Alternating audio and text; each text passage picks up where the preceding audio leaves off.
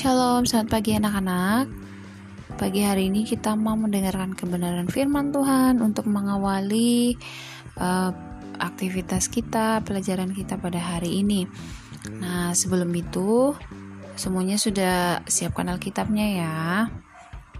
Dan juga uh, sebagai pengumuman seperti biasa pagi ini kalian sedang mengikuti morning devotion dan setelah itu anak-anak akan langsung belajar agama dan nanti uh, pembelajaran tematik juga lewat Google Meet oke okay? hmm, yuk kita mau berdoa dulu sebelum kita dengar firman Tuhan Tuhan Yesus, kami mengucap syukur untuk pagi hari ini. Kami bersyukur karena Tuhan baik, karena Tuhan selalu bersama-sama dengan kami dan semua keluarga kami. Saat ini Tuhan, kami mendengarkan kebenaran firman Tuhan. Mari Tuhan tolong urapi kami, mari Tuhan tolong untuk memberikan kami pengertian yang benar akan kebenaran firman Tuhan memberkati keluarga kami, memberkati kami semuanya Tuhan. Terima kasih Tuhan, kami berdoa dan mengucap syukur di dalam nama Tuhan Yesus. Haleluya. Amin. Oke. Alkitabnya sudah siap semua, silakan dibuka di Kejadian pasal 39 ayat 21. Eh, kita langsung saja ke ayat 23. Kejadian pasal 39 ayat 23. Terus nanti kita uh, pindah lagi ke kejadian 40 ayat 23. Jadi kita mulai dari kejadian pasal 39 ayat 23. Jadi misalkan bacakan uh, dua ayat yang sudah bergabung di sini.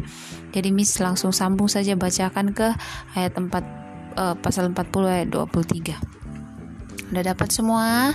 Kejadian pasal 39 ayat 23. Terus nanti Miss langsung sambung di Kejadian pasal 40 ayat 23. Oke, kita baca sama-sama ya. Dan kepala penjara tidak mencampuri segala yang dipercayakannya kepada Yusuf, karena Tuhan menyertai dia, dan apa yang dikerjakannya dibuat Tuhan berhasil. Wow, tetapi Yusuf tidaklah diingat oleh kepala juru minuman itu, melainkan dilupakannya. Nah, itu uh, ayat kebenaran firman Tuhan.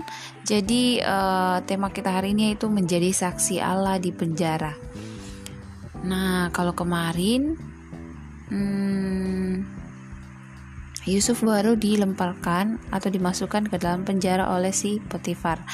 Nah, sekarang dia sudah di penjara.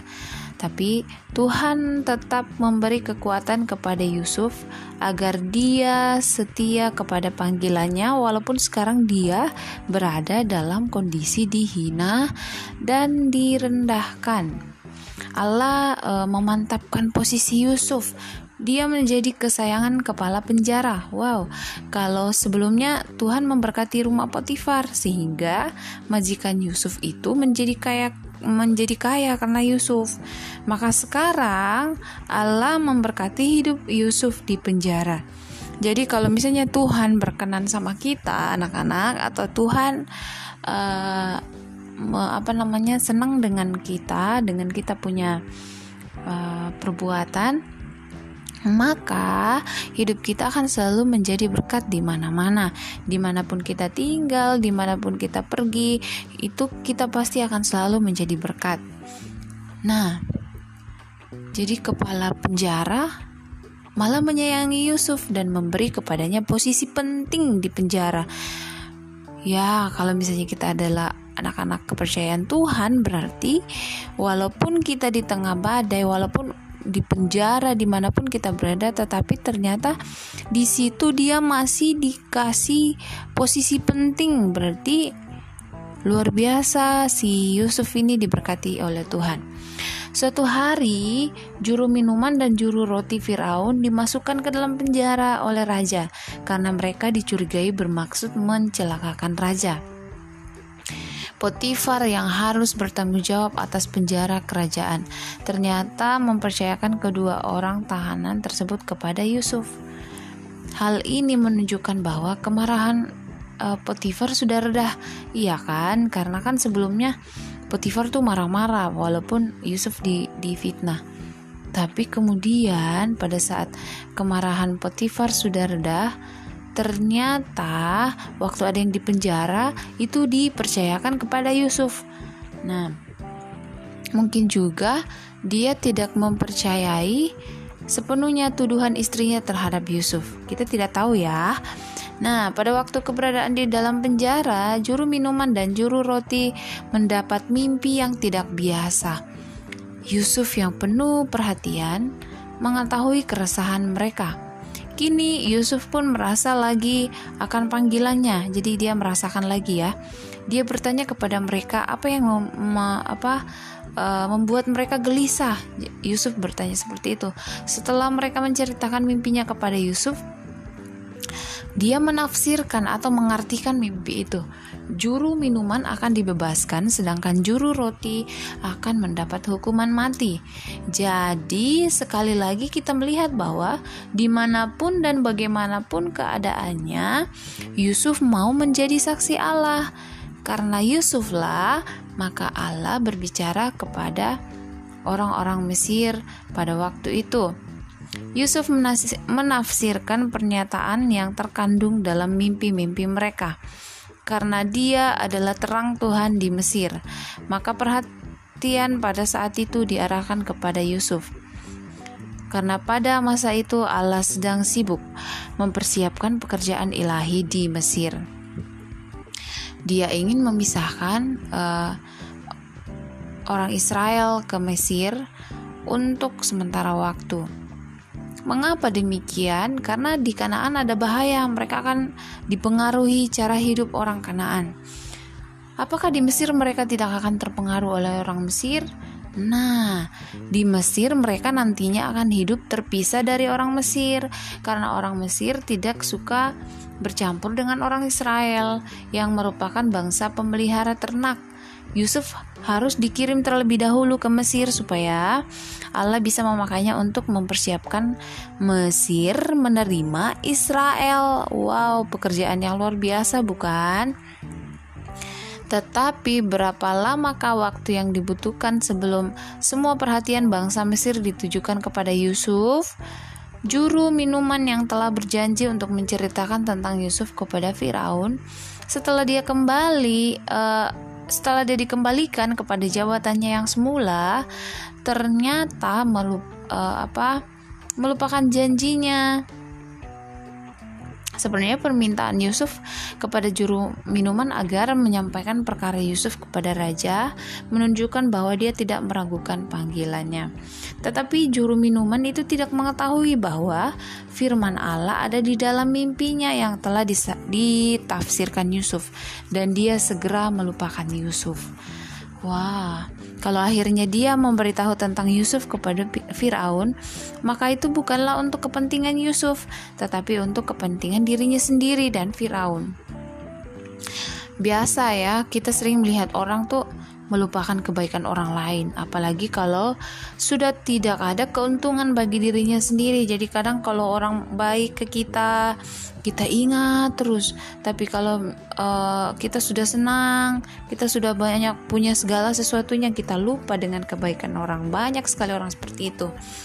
Hal itu tidak mengubah kenyataan bahwa Yusuf uh, membawa firman Allah ke dalam penjara yang menjanjikan pembebasan bagi juru minuman dan hukuman bagi juru roti. Dia tetap memelihara imannya untuk menyampaikan firman Allah di penjara.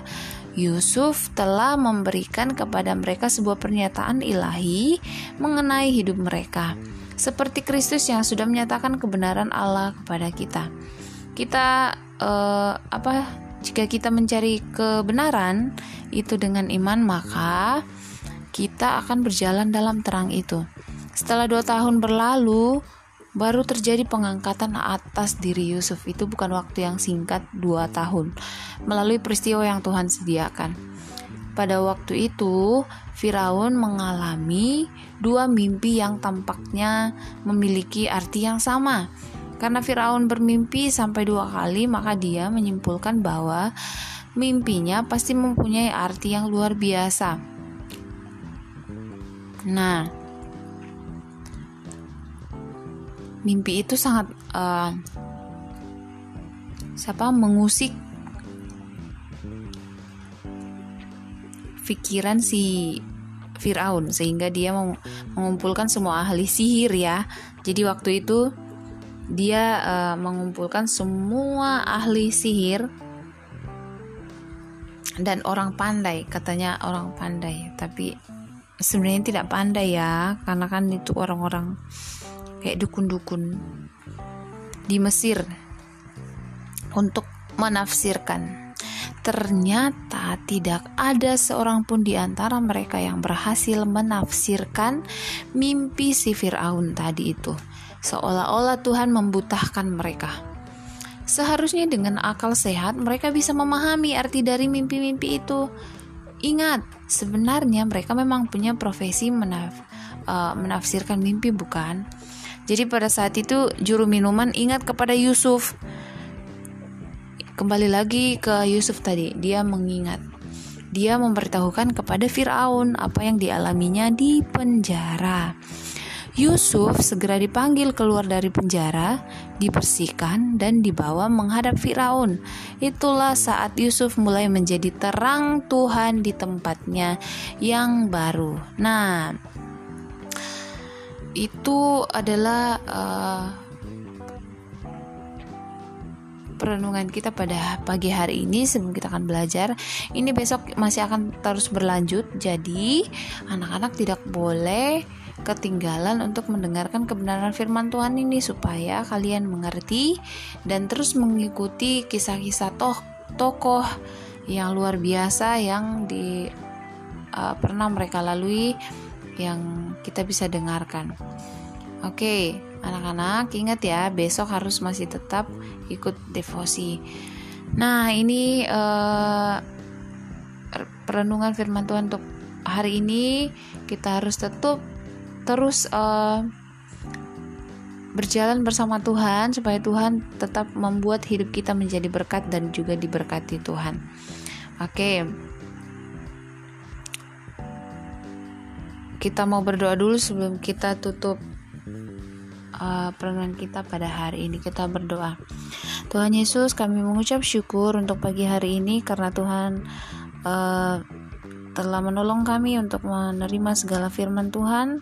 Tuhan memampukan kami untuk selalu taat, untuk selalu mendengarkan isi hati Tuhan lewat kebenaran firman-Mu.